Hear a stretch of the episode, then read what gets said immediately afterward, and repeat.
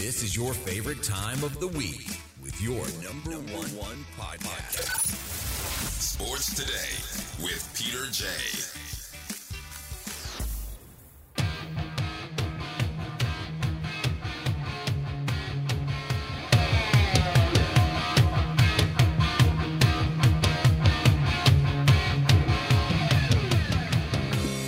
Lawrence looking under pressure, throws wide open, making the catch. Marvin Jones for the touchdown. Lawrence protected well. Going deep, has a man open again. Zay Jones for the touchdown. As Allen looks for somewhere to go. And it's to Knox. Oh, it's, it's a touchdown. What a catch for the fifth straight game. On first and 10 for the end zone. Oh, it's Gabe Davis. Did he get the feet down? Yes, he did. A little pitch.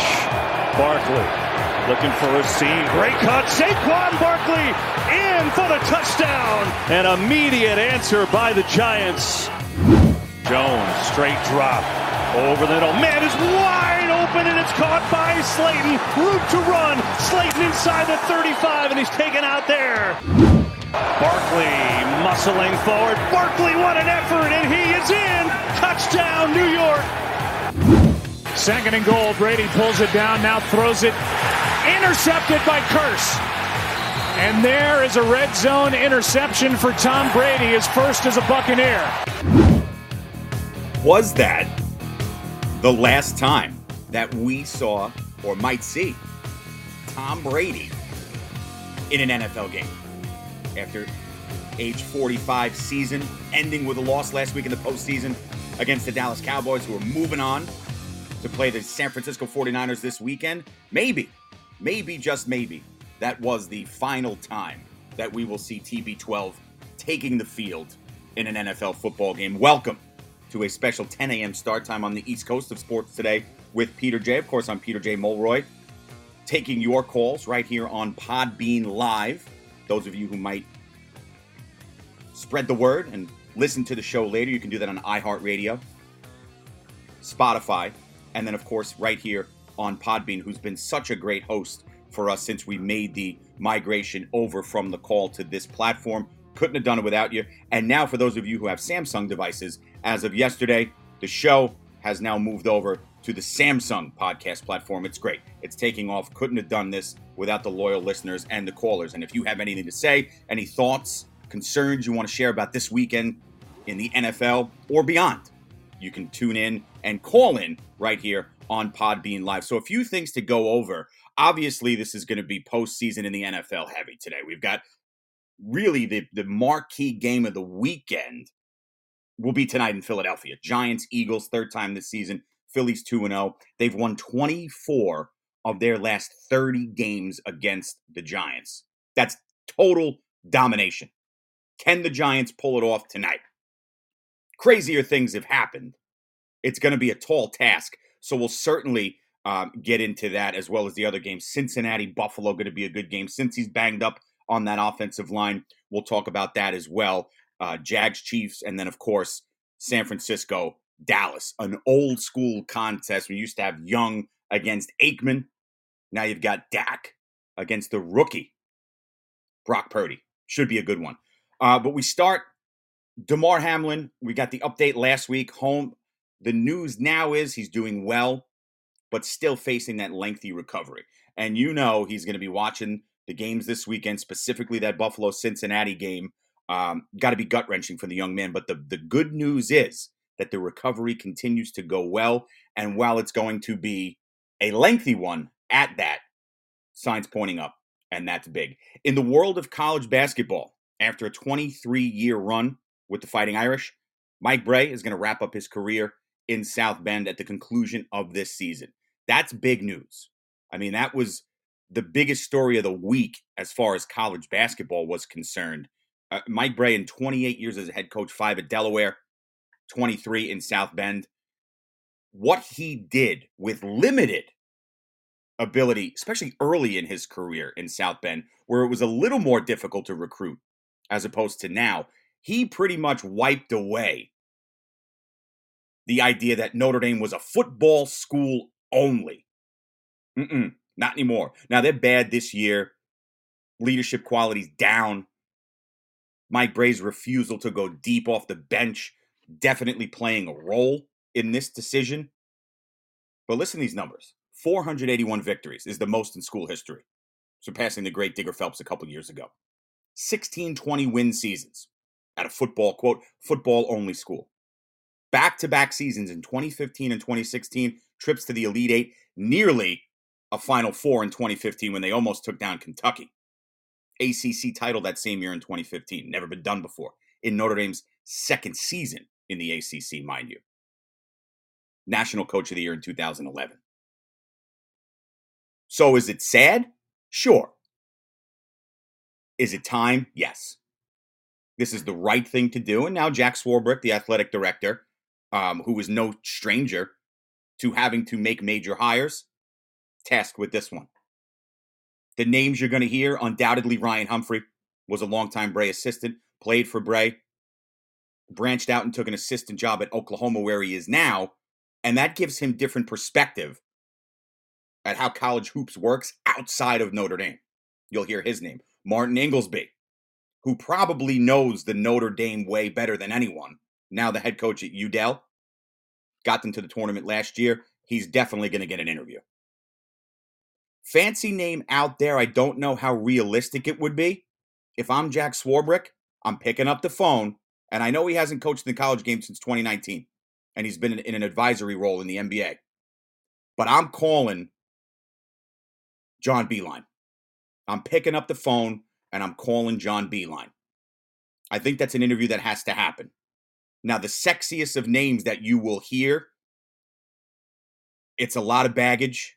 I don't think it happens because of a lot of the baggage that would come with it, good and bad, would be Rick Pitino.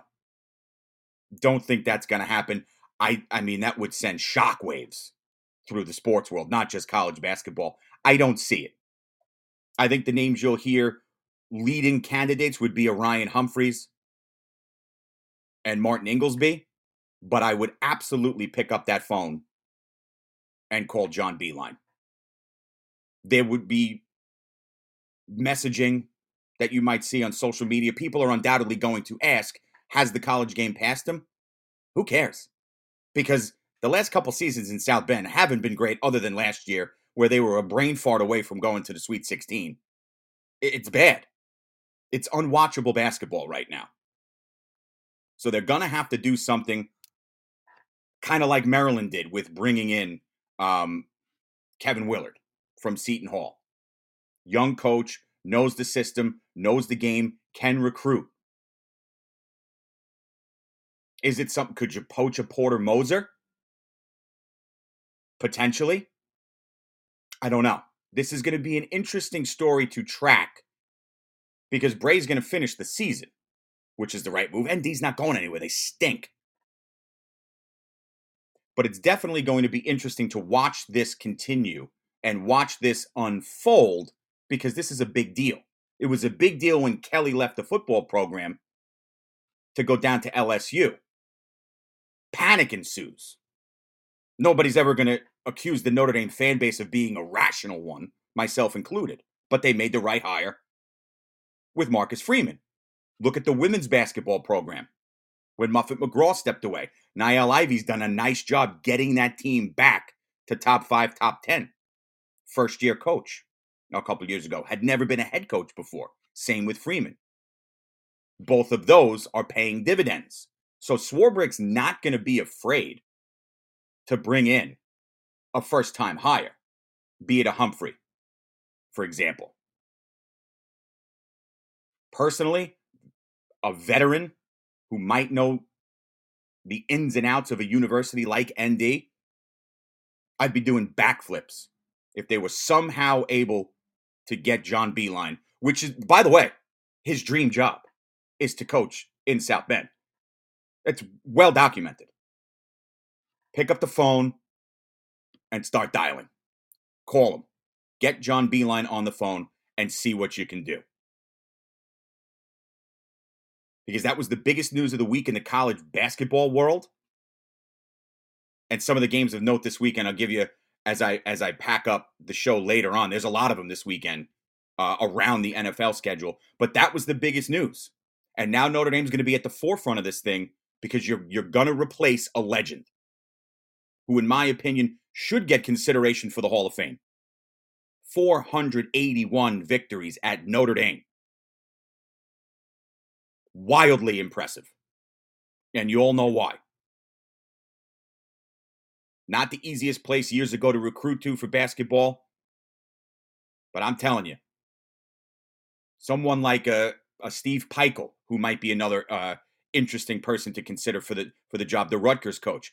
You can recruit to freaking Piscataway. You'll get kids to go to South Bend. And that's what Notre Dame is faced with now. Who do we bring in who's going to be able to appeal to our smart, educated student body and our fan base who's hungry, but can win and recruit, resonate to the young athlete? Pikiell, a Humphrey, Martin Ingelsby, all great names. Call John Beilein. That's what I'm doing. Call John Beilein. And we'll continue to track it. We'll keep you up to date here as well. But obviously, the big news this weekend revolves around the National Football Week. We get into the divisional round. Going to give you my picks for each game in a little while. This is what it's all about now as we move forward a couple of weeks away from the Super Bowl. And I'll tell you what, the game tonight, for those of you listening live, 8:15 in Philadelphia, Giants Eagles. Wow. And then you got 49ers Cowboys. Old school rivalry. Buffalo Cincinnati who know each other well. And then you've got KC the veteran in all of this going against the upstart Jaguars. Who at one point in the season what a remarkable story they are, right? Two and six, three and seven, and they finished a nine win campaign coming back from a 27 point hole to knock off the Chargers in a complete debacle last week. Now they go to Kansas City. It's a monster spread. I'm sitting all over the cover at nine and a half, by the way. All over that cover for Jacksonville at nine and a half. But as far as the Giants Eagles contest is concerned tonight, you're looking at a Giants team that has had the most confidence the franchise has seen the better part of a half decade, right? Go back to 2016. There was never a belief in my mind that that team was going to go into the postseason, go to Green Bay and win. And of course, they got steamrolled in that contest. Which really, if, if you look at the landscape of how the Giants franchise has been from that moment on, it's been awful. That loss to the Packers in 2016 really set that tone, that negative tone, that downtrodden tone of what the franchise would become until the hire of Joe Schoen, Brian Daboll, Wink Martindale, Mike Kafka. It's culture and it's confidence. The Giants are here because they have a GM who keeps his head outside of his ass lets his coaches coach, and that instills confidence. I know these guys make a ton of money, folks. But let me just give it to you from the point of being an educator. Most of the listeners know that I'm, I'm, I'm a school teacher, I'm a middle school teacher. If you show someone that you legitimately care about them, not just as an object, not just as a quarterback, not just as the number on the back of a jersey, if you show someone that you actually give a damn about them, you're going to get results. Case in point, what's happened with Daniel Jones. Talent there, absolutely. It was undeniable. Poor decision making, fumbleitis, airmailing receivers, bringing guys like Brian Daboll and a Mike Kafka, who, who by the way, is not getting nearly enough credit for what he's done a, as a play caller. But what did we hear right when Brian Daboll took the job at the beginning of the season? because this leads into the points we're going to make here with this game tonight against the Eagles. That Brian Daboll was going to let, I just want Daniel to let it rip. Just let it rip. You're going to make mistakes, but come out on the other end with more positive plays if you trust yourself. Now, it was tough at the beginning of the season. Daniel Jones not exactly setting the world on fire, but what happened? You're not getting screamed and yelled at. You're not getting yanked out of games late. Your teammates aren't sulking on the sideline every time you make a head scratching play or decision. There's a difference there. And the fact that the trust was instilled in Daniel Jones to, number one, say he is our guy, we're staying with him. All this crap that you hear in the media is just that it's white noise. That paid dividends. And look where you are in the playoffs with a chance to take down the number one seed in the NFC, who's basically been a freight train from week one. Couple of hiccups late, I get it. Philly's good. They're real good. They're the favorite tonight. They should be. But because of good coaching, good decision making, leadership, the belief that you actually care about the men that you are working with. Because people seem to forget that just because you're a coach and you make all this money, and the guys that you're coaching make all this money, you're a coach, you're a teacher, you're an educator, you're a leader. You got to lead by example. That wasn't the case with Joe Judge, who thought he was the second coming of freaking Vince Lombardi. That wasn't the case with Pat Shurmur. Good play caller, maybe not a good head coach. You know, dare I bring up names like Bill Arnsparger and Ray Handley? That's, folks, that's how bad things were with the Giants organization. An owner who couldn't get out of his own way. Where things that were going on just would not have happened with Wellington Mara. It just would not have happened. It would have been solved. And then finally, John Mara and Steve Tisch got the message we can't F this up again. Whether it was the Shurmur hire, the second go around with Spags, Ben McAdoo. You know, people seem to want to cut Ben McAdoo a break because he said he wanted to draft Patrick Mahomes. Well, hindsight's 2020. Yeah, give me a person in, in, in the freaking league that wouldn't want to draft Patrick Mahomes. Doesn't make you a genius. You know, and I'm sure on his couch, and by the way, the other thing is too poor GM decisions. Especially Dave Gettleman, who I'm sure is sitting down on his couch, you know, having a nice glass of wine, maybe puffing on a cigar. Well, I'm the guy who brought in Dexter Lawrence. I'm the guy who brought in Andrew Thomas and Saquon Barkley. Yeah, congratulations. Because you also had poor decision making from a free agent standpoint. The absurd James Bradberry contract that the Giants had to dump in the beginning of the year to open up even a minute amount of money to be able to have some wiggle room. Now, of course, Bradberry's having an all pro year in Philadelphia. Guy's a great player. But this idea that the, the, the, road was paved is absurd. The Giants are here because they have a GM and a coaching staff who relate to these guys that they're coaching. That's a big deal. And you want to talk about that the team on the other side of the locker room, the New York Jets, they don't have that. The Giants do, and that's why they're here. There's no dissension here. There's no sulking. There's no hammering guys in the media when you make a bad play. I mean, look what happened last week. Darius Slayton had what could have been a back-breaking killer, season-ending drop. Walks off the field, the first one that meets him with a big bear hug, Brian Daboll. There's no yelling, there's no screaming insulting, shaking your head, laying him out. And what happens? The defense picks it up, helped by the just poor decision making of Vikings quarterback Kirk Cousins, who blows your mind sometimes with the decisions he makes. But they had his back and they got the victory. Not to mention the fact that Darius Slayton had over 85 yards receiving. They're not in that position without him to begin with. The leadership on this team is something that we, quite honestly, haven't seen. You haven't seen it really since the earlier days of the Coughlin regime with, with the Eli Mannings of the world, the Osi Umenyioras of the world, the Justin Tucks of the world. This is a big deal. And I don't think it's a point that is made enough with this Giants team. You have guys that you want to play for because you know they care about you and they know what they're doing yeah, you're going to have a shot to win with the talent that you have. And as a lifelong Giant fan, thick and thin, folks, I am completely miserable to watch a football game with. I'll be perfectly honest. I'm miserable. I wear it emotionally. But to have been able to watch this season, you know, a week ago, if you asked me how Giants got the Eagles, all right, we're playing with house money. I don't know if I feel that way anymore. I think the way that this team is playing with the swag and the confidence it has can play with just about anybody.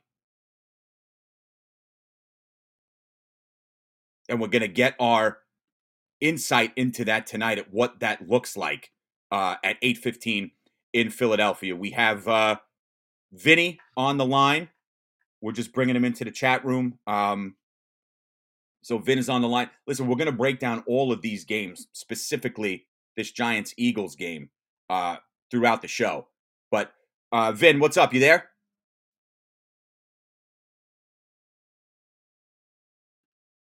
All right. So while we get Vinny in the uh, in the uh, live call room, look, this is a this is a game where, like I said, the, the house money idea, I don't know that I carry with me anymore. Is it a tall task? Yes. Is it an impossible task? No, it isn't. This is a game that the Giants can be more than competitive in. Now, as far as picks go, yeah, I'll give you early heads up. Eagles 30, Giants 27. That's just how I feel about this game. Do, but I hope like hell I'm wrong. I would love to be wrong. But from an, um, an objective football standpoint, this is just this is a loaded Philadelphia team. Now both teams come into this game healthy. The only one on the final Giants injury report was Azeez Ojulari, and it looks like he's going to go tonight. He's going to suit up and he's going to play. Second on the team in sacks with five and a half behind just Dexter Lawrence at seven and a half. That's huge. So all hands on deck. You come off the emotional 31 24 victory over the Vikings last weekend in Minneapolis. Now you got the top seeded Eagles on a Saturday night in Philadelphia, where you know that fan base is just aching to go ballistic. You dropped two games to the Eagles this season. You've lost 24 of your last 30 against one of your biggest rivals.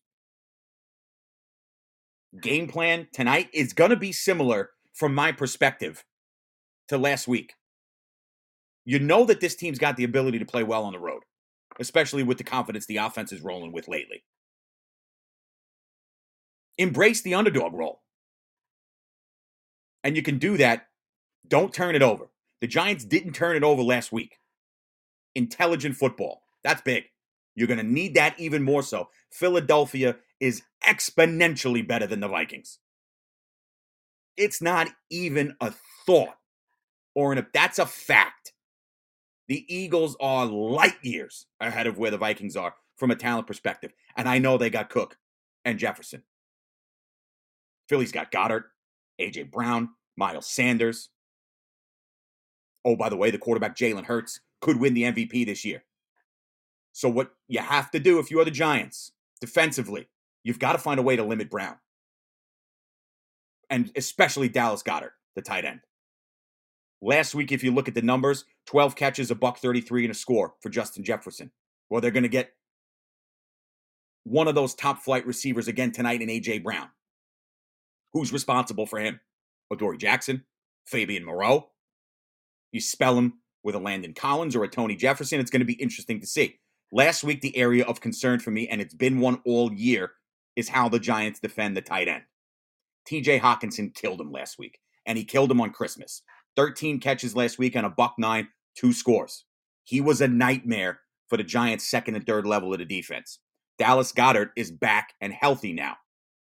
He can be problematic for this Giants defense, especially with the mobility of Jalen Hurts.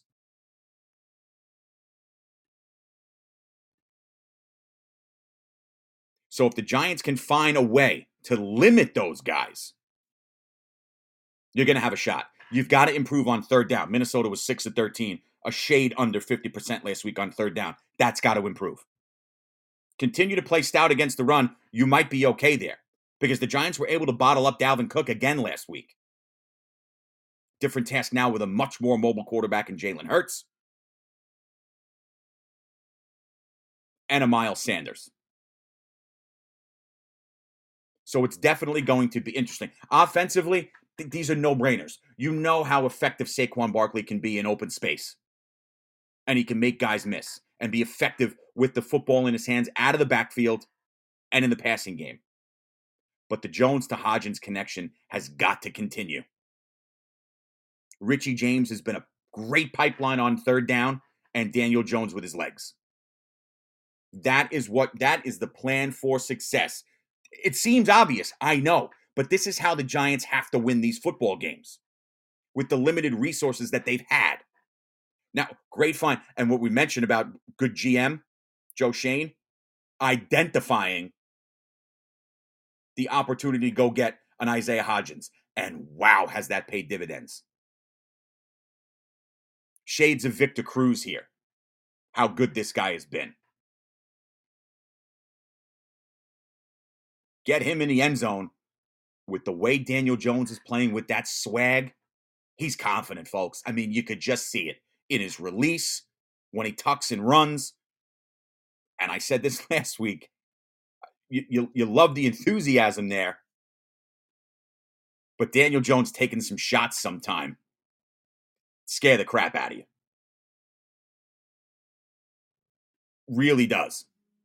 So if you can limit the shots to the body for Jones, you're, you're all right there. As great as he's been.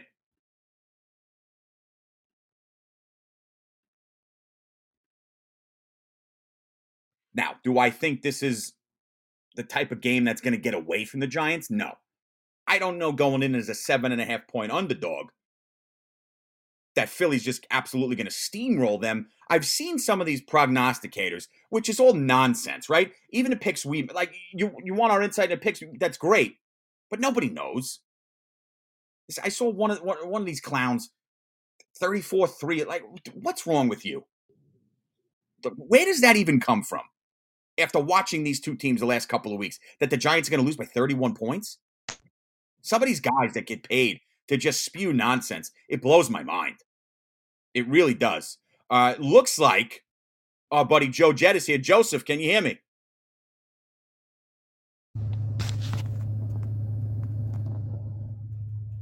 I hear something. I hear him rumbling around. Joe, you hear us? He might not have his headset on. So while we get while we get Joe set up, uh, yeah, you're looking at this contest down in Philadelphia from a completely objective lens. I think Philly wins the game. Game, but I, but I think it's. But I think it's. Joe, you got me. Hello, Peter. Joe, what's up, brother? Hey, man, how's it going? How are you? So listen, I I, I saw the other day uh, on socials that we are uh, 34 years in running with the United States Postal Service. Can you hear me? What is this guy doing?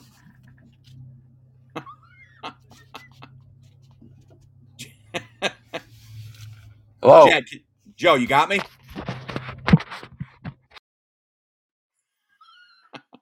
this is unbelievable. I got to mute him for, for a little while. But yeah, like we were saying, well,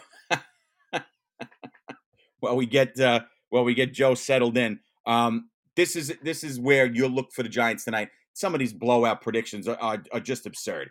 But if the Giants can do a better, efficient job, a more efficient job, I should say, on third down, and keep that Jones and Hodgins connection alive, I like Daniel Bellinger when they leak him out off the line.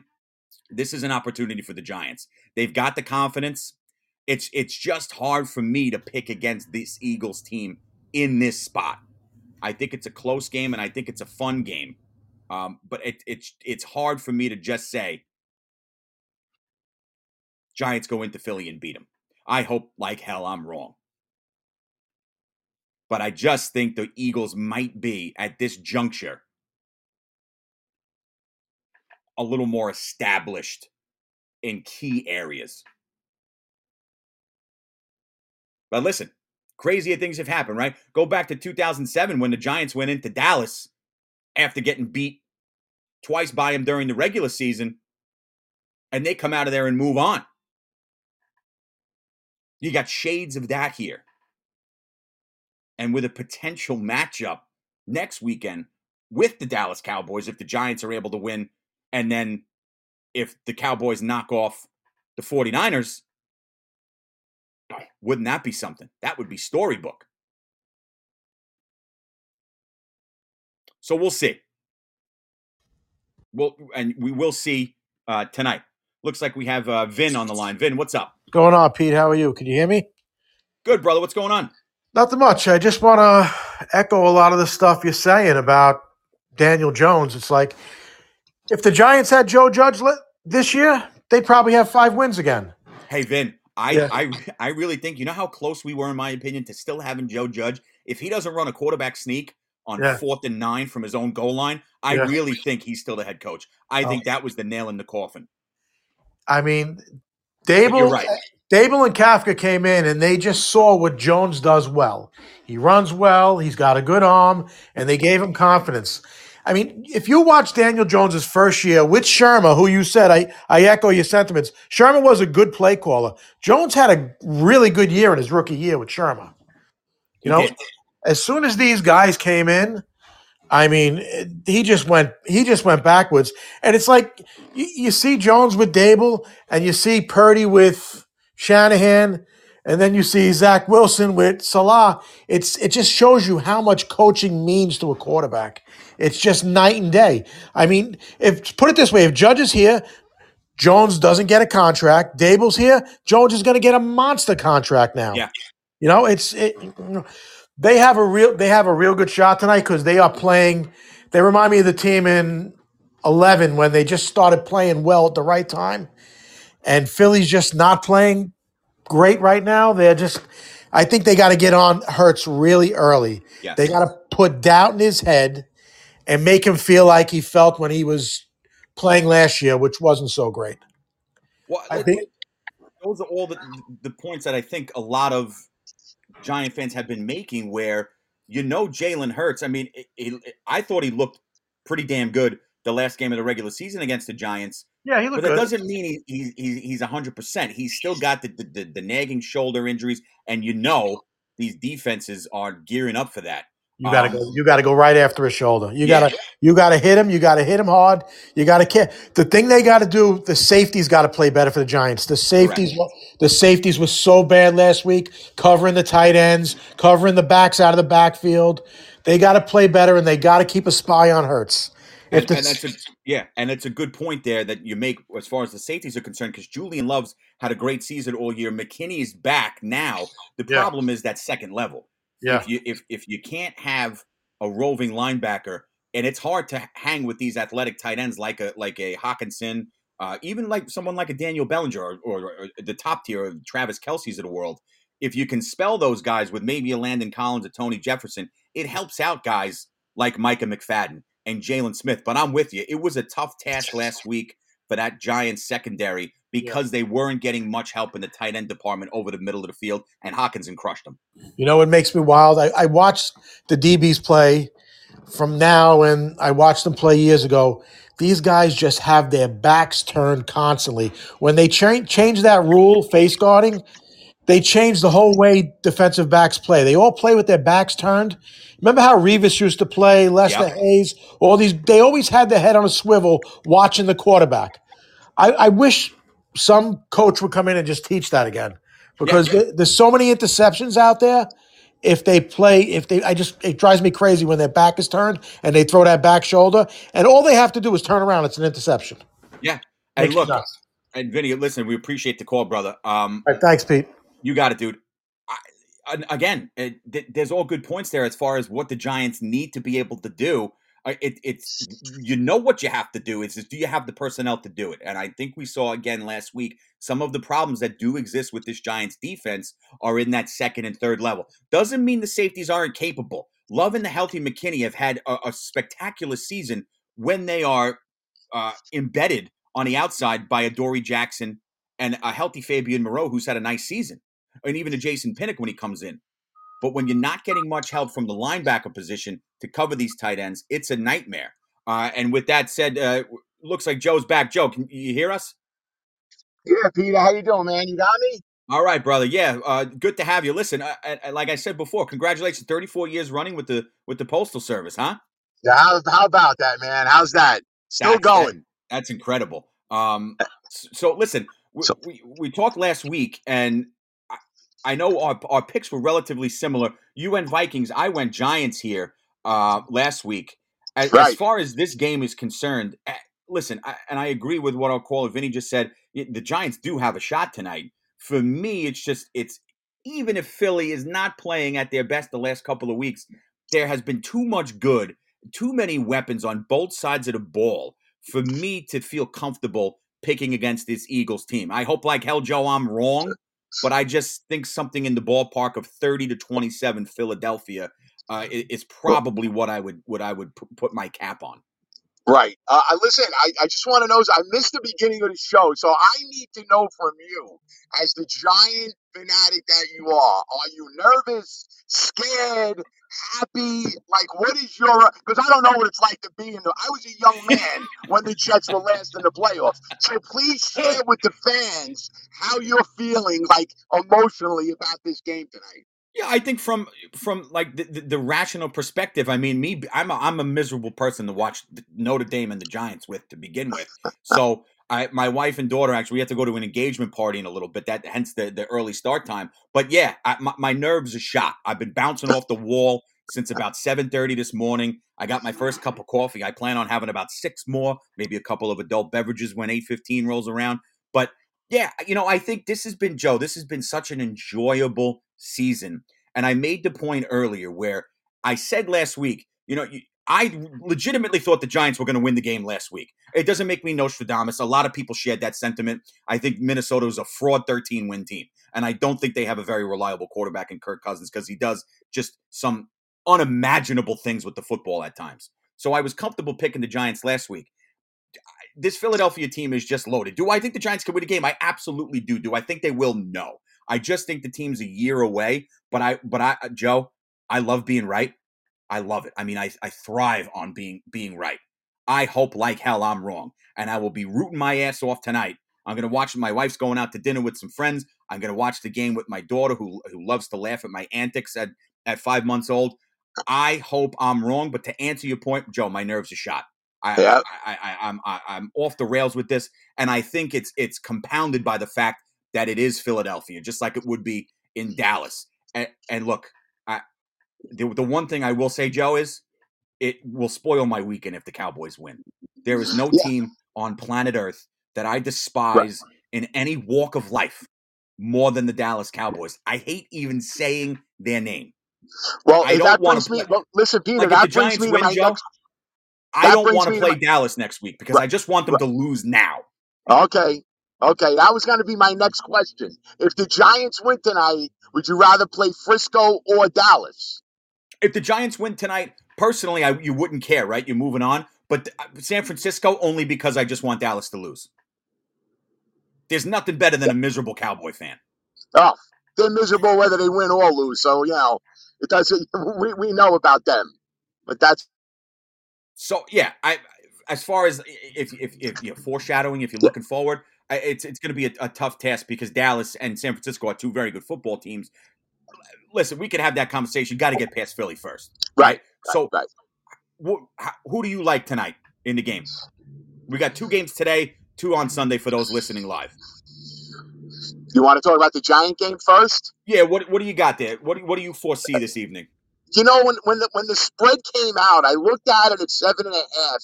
And my first reaction is they're begging you to take the Giants with seven and a half. Hell because yes. the Giants are hot. You know, like Yep. it looked like a big number, doesn't it? But you know what? How about this? For all the Giant fans out there, for you, Peter, I was wrong last week with the Vikings. I will take the Eagles tonight. Okay. Just because you know, you know, how I could be wrong numerous times. Yeah. it'll help the Giant fans if I take the if I take the Eagles tonight. I'm gonna It's- take the Eagles laying the seven and a half, and we'll see the- what happens. You're doing the, you're doing the reverse mush. You're, try, you're trying to take the negativity and, Well- and make it positive. I love it.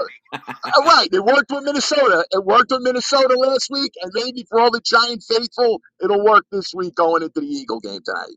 So and and listen here, you're talking about spreads. The other game will, will be the first one uh, for those listening live uh, Saturday night, 4:30 p.m. on the East on NBC. Jacksonville going to Kansas City. You talk about big lines. I know Jacksonville and Trevor Lawrence looked terrible the first two and a half quarters of the game last week when they got in a 27 nothing hole. I, at nine and a half, Joe, I'm having a tough time not swallowing that up. I don't think Jacksonville's going to go in here and get steamrolled. I really don't. Um, you know, this is another game now. I saw now I know Kansas City is one of the worst teams in the NFL at covering. I think they were third worst in the league, if I'm not mistaken, on covering Okay. the spread. So I know they're bad, but you know what? I have a bad. This is this might be a little. Old. Remember, they were down twenty-seven nothing to, to the Yeah. Chargers at Yes. home, going into Arrowhead, that house of horrors. I don't think this is a good spot for Jacksonville. I think you know what they want a playoff game. They're going. This is just routine as usual for the Chiefs. You know, divisional round every year. I like Kansas City and Kansas City to handle you know to handle this uh, pretty easily. Honestly, Uh, I mean, score wise for this, for you know, Giants Eagles, g- give me something in the ballpark of thirty to twenty-seven Eagles.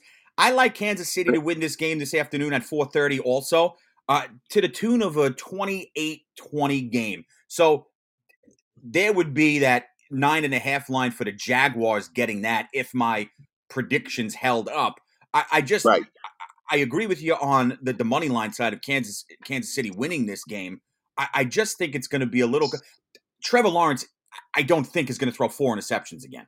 I, I, I just I don't think that's going to happen. Now the hostile environment going in there after hosting a playoff game, uh, it's it's going to be a little different.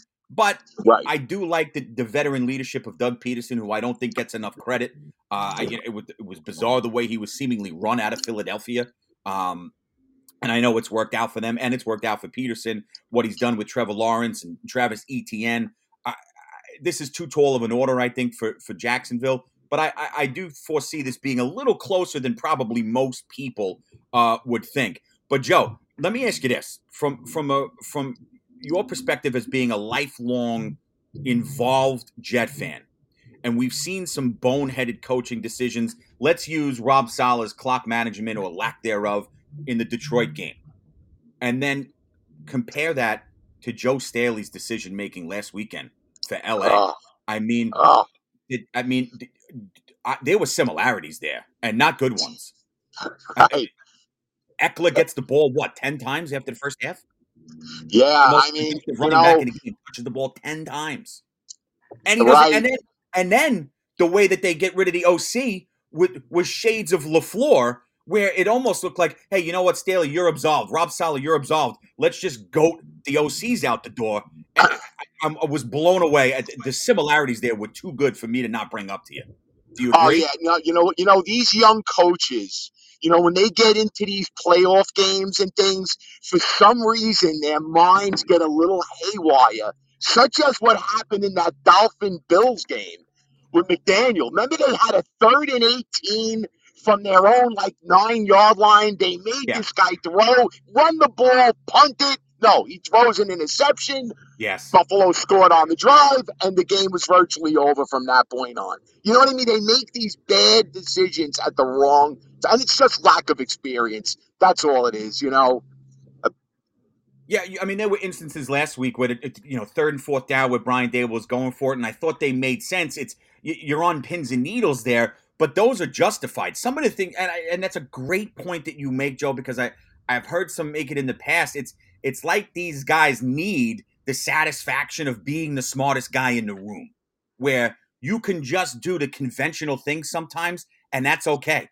It's okay at midfield sometimes on fourth and one to punt the ball it that's okay to do that sometimes. You don't have to throw a bomb on third and 15 all the time.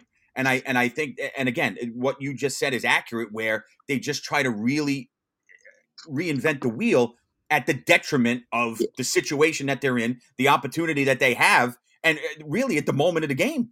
And, and I and I think Miami got burned by that last week. I think McDaniel is a good young head coach. I think he's done a great job, especially with all the nonsense they went to with uh with with Tua. Um, but the, the Joe Staley stuff to to scapegoat the offensive uh, coordinator, you know what Dean Spanos is doing is is almost similar to, to Woody Johnson. They run these franchises like they're their own personal candy store, and and you know, and it really is is at the detriment to the team and the fan base. I was really blown away with how LA handled that um, last weekend, and, and and it reminded me of kind of what the Jets have done. Right. You know, I always look things, Peter, from the fan perspective of sports. You know, being such a big fan of the Jets and the Rangers and so on. And if I was a Charger fan last week, I wouldn't have slept for a month. I mean, Oh, to lose that game that they had and they just mismanaged the clock, they're throwing the ball around. Like, how does it even happen? yes, You know, we saw the Falcons do that in the Super Bowl. You think other teams, you got a big lead, run it. Let them use timeouts. Get this game over with. The clock is your friend. But like yes, you said, these coaches' egos get in the way. They're a young coach. They get a little haywire, and you make one or two wrong decisions. That's how you lose games. yeah. I, I'm I'm with you. It just some head scratching things. Uh, we'll we'll get to see some good coaching this weekend, obviously, and, and let's take a look at Sunday's slate as well. Cincinnati goes to Buffalo, and you know I'm I'm I'm going over these picks yesterday. I'm at school, and you know two thirty comes, and I hang back, and I'm going over my notes for the show. This, that, and the other thing. I'm sitting on on on Cincinnati outright winning the game, Joe. And then you get this news that the Bengals are going to be without their starting left tackle Jonah Williams and their starting right guard Alex Cappa for this game. They are not playing at all. They're not just not starting due to a light injury. They're out. That is devastating for an offensive line that wasn't all that great to begin with. Uh, this is a Cincinnati team that, when they're healthy, Joe, I, I just I don't know how you stop the Burrow to Higgins or a Boyd or Ja'Marr Chase. He's got a two-headed monster in the backfield with Mixon and Perine. But now you've got these glaring holes on the offensive line. I I I've got to go Buffalo now, and I like it somewhere to the tune of close game, yes, 28-24. This banged up Cincinnati O-line scares the crap out of me up against that Buffalo Bills defensive line, which we know is devastatingly good. Right. You know what, Peter? I kind of agree with you here. I'm going with Buffalo myself. Um, but man, you know, they haven't been re- there's some Josh has been throwing some picks. We saw him do it against the Jets. The Jets could have beat them twice this season. We only Yeah. beat them once. They didn't play good against Miami. They had that 17 nothing lead. Let them crawl back into the game. You know, I'm gonna go with Buffalo because they're at home chip on their shoulder. And yeah, you're right. Cincinnati a little banged up. The Buffalo D should rise up, be able to get after Burrow. And just because they're home, really, I'll take Buffalo. What is it? Five points, right? They're five and a half. Yeah, I, I think I saw last on on DK it was five and a half. Right. I- I'll take Buffalo and lay it to win by a touchdown, you know, like 28 21, something to that effect. Yeah, I, I'm I'm right there with you. I still think it'll be a close game, but it, it there's just not enough for me not to pick Buffalo. Uh, that's a Sunday, three o'clock on the East, and that'll be your CBS game. The weekend comes to a head.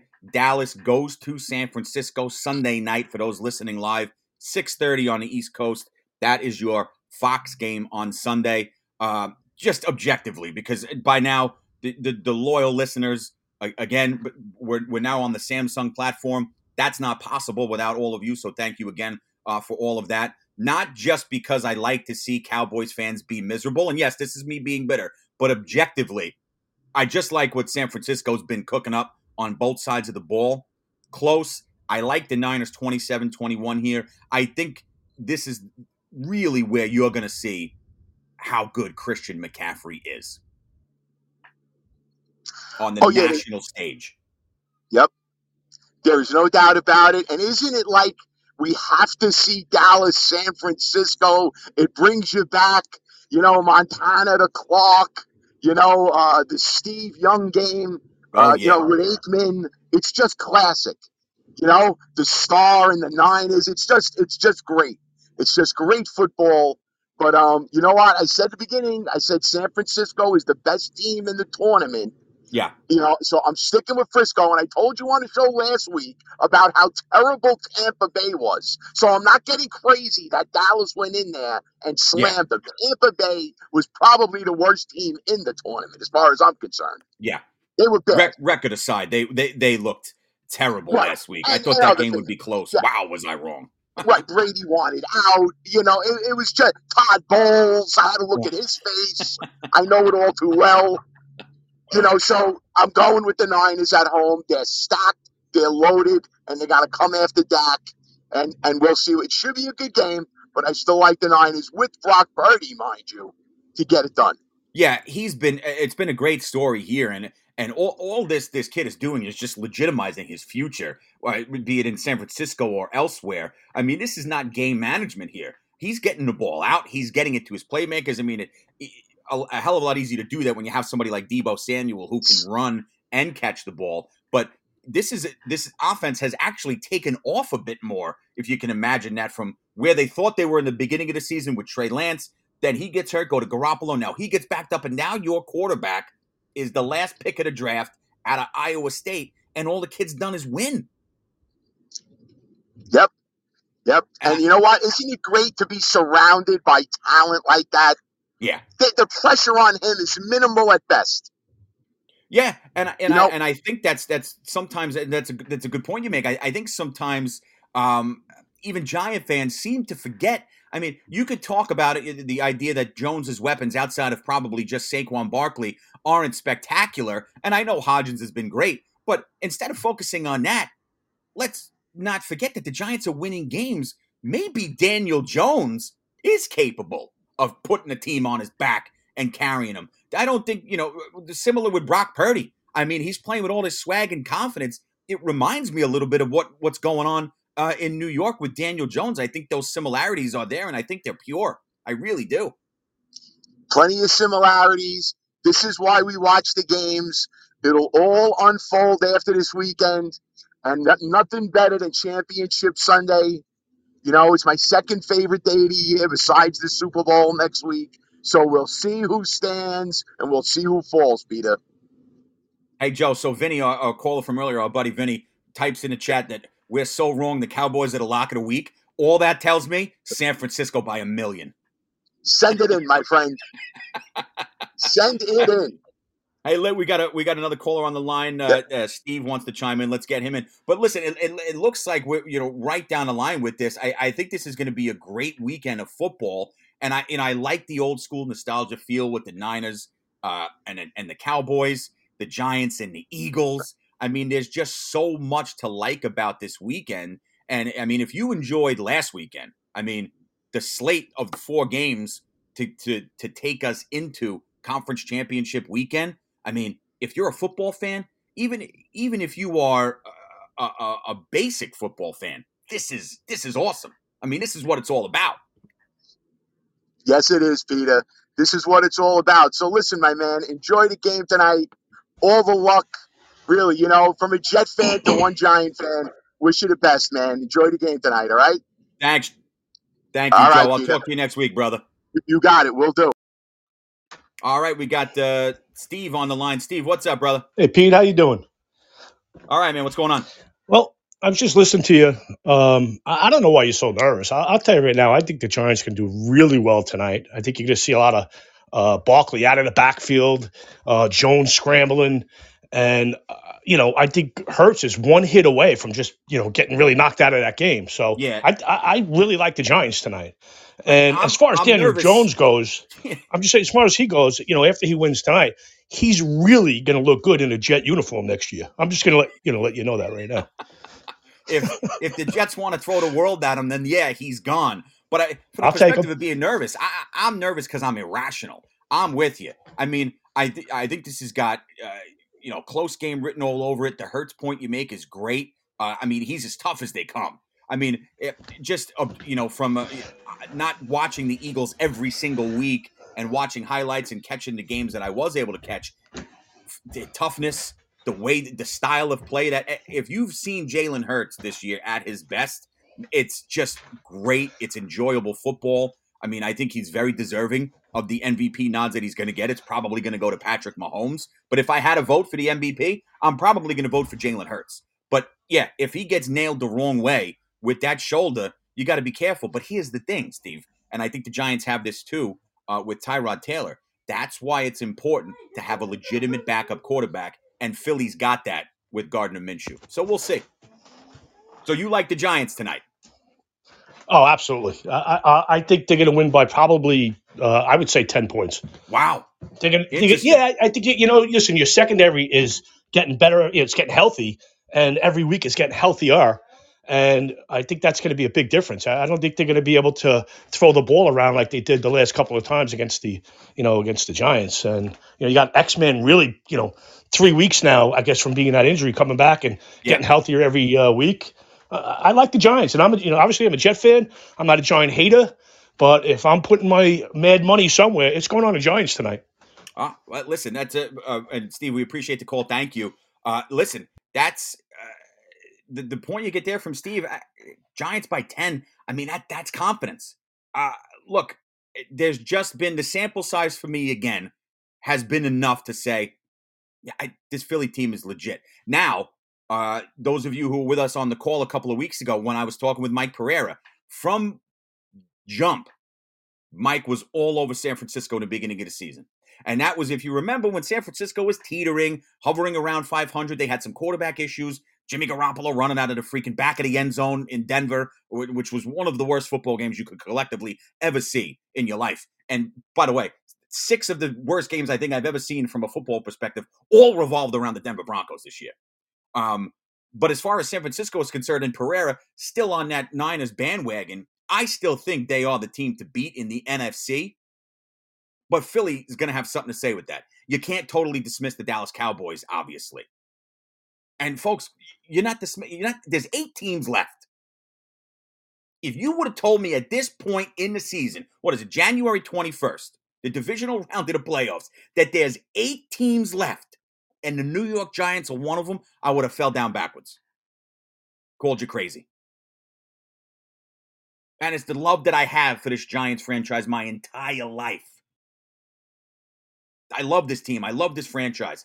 They piss me off to no end, especially in the last six, seven years with some of the decision making they've made. But there's eight teams left in the tournament, and the Giants are one of them. Yeah, you're not dismissing them either. I hope like hell I'm wrong tonight. I really do. But this Philadelphia team has been too good the entire season. Crazier things happen? Sure. Go back to the 07 08 run the Giants made, the 11 12 run they made. You get to this point, you're beating good teams. Got to do it again. And we'll see tonight at 8:15. So just to recap, Jacksonville goes to Kansas City for those listening live tonight at 4:30 East Coast start. That's your NBC game. Give me the Chiefs 28-20 over the Jags. Giants tonight 8:15. That's your Fox game. I think we're getting Joe Davis by the way. And for those of you who follow the game of broadcasting, play by play, you all know I'm a big Joe Buck guy. I think he calls a great game. If you haven't really paid attention, if it's Joe Davis tonight on Fox, guy's the best in the business.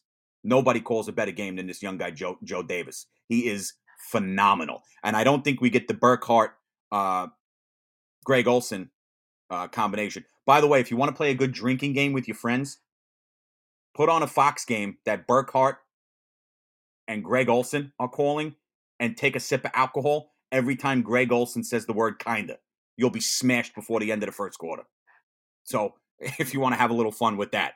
Uh, but if you get Joe Davis, um, the guy's phenomenal. And I think that's the team, Davis and Moose Johnston, uh, for the Fox game tonight. Giants go to Philadelphia in this ballpark, Eagles 30, Giants 27. Hoping like hell I'm wrong.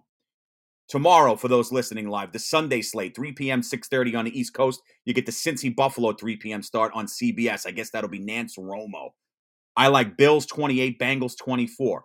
I had Cincinnati pegged as my winner yesterday when I was going over my notes. Then the news came out that they were down two starting offensive linemen.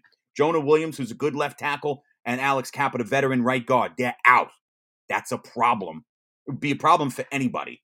It's an exponentially bigger problem for Cincinnati with it's an, uh, an offensive line that isn't that good to, to begin with. It's close game since he plays well on the road, but I like Buffalo at home 28 24. Dallas goes to San Francisco. I'm going to go Niners here. And it's not because I hate the Cowboys, which I do. Dallas, good team.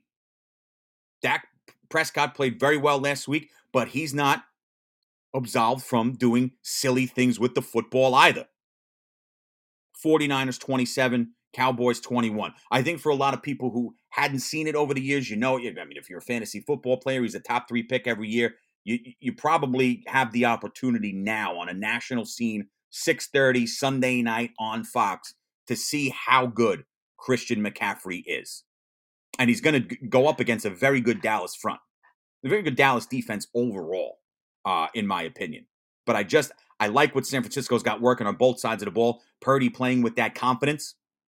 Give me the Niners 27 21 to move on. And I like them to play the Eagles in the NFC Championship next weekend. And I like uh, Buffalo to meet Kansas City um, in the AFC Championship, a game that would be played uh, if that is the matchup in Atlanta. Because remember, uh, Buffalo and uh, went into this contest much like the Bengals, who they played in that Damar Hamlin uh, when he went into cardiac arrest game, playing one less contest uh, than everybody else in the league because the game was never resumed. So they have the alternate site. Should that be the AFC Championship that was decided, that's going to be uh, the Mercedes in Atlanta um, should it come to that next weekend in the AFC Championship. So that's sort of how I see this weekend unfolding. Now, that does not mean that I want to be right, right? There's be right, passionate, and being objective.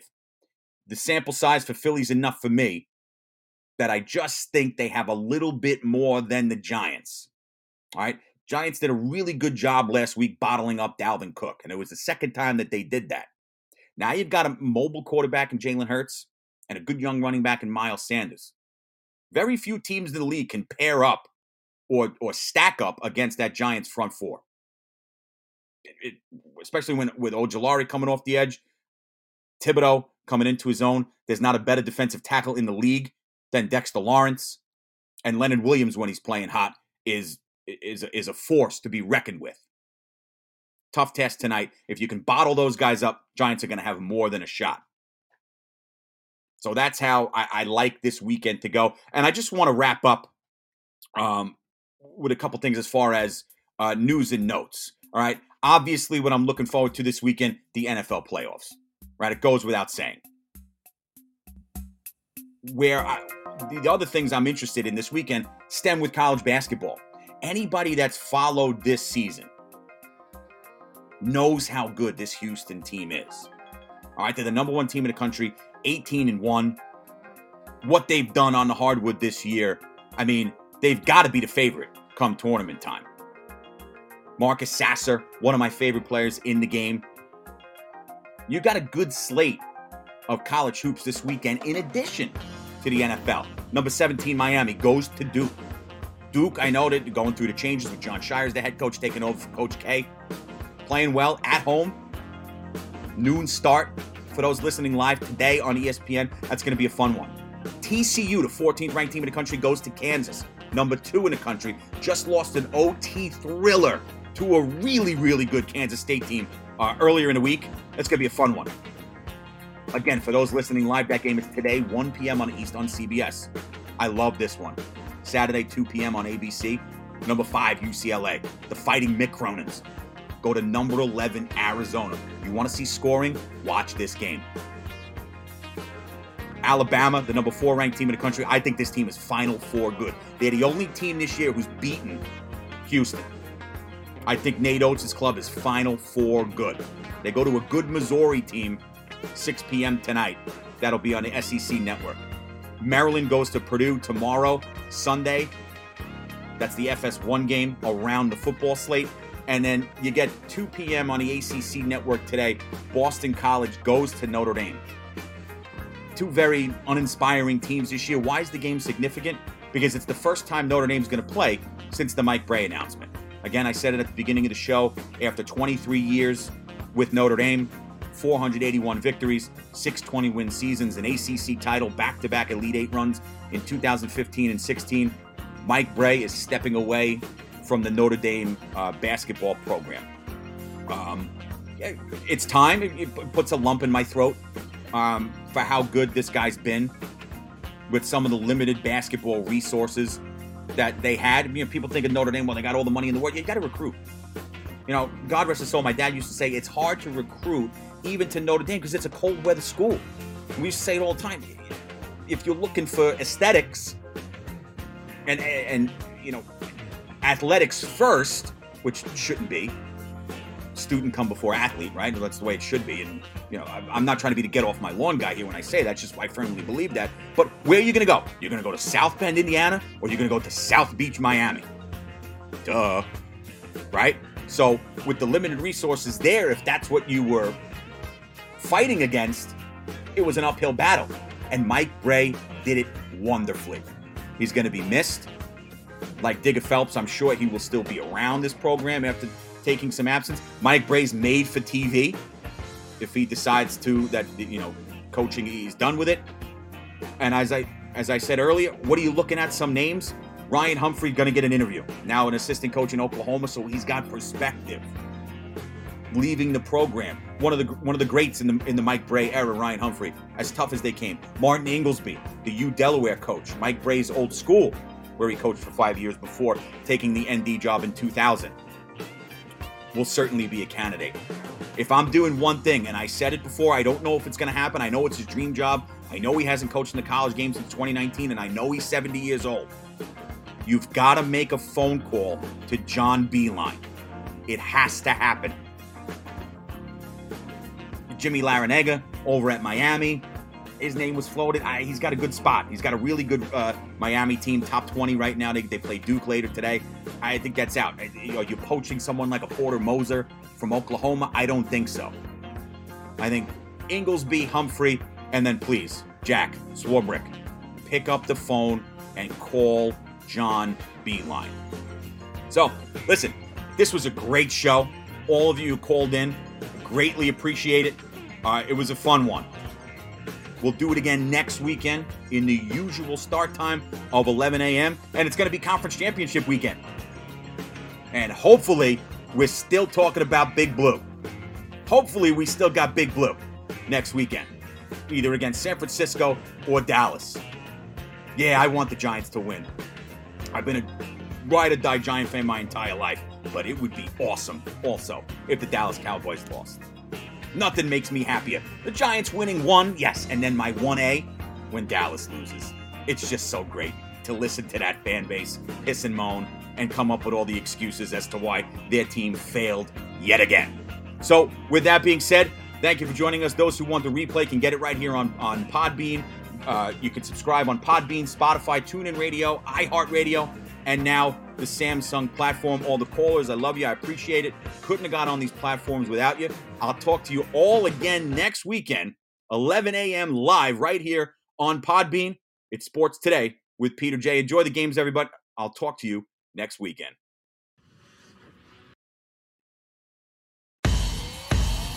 Sports Today with Peter Jay.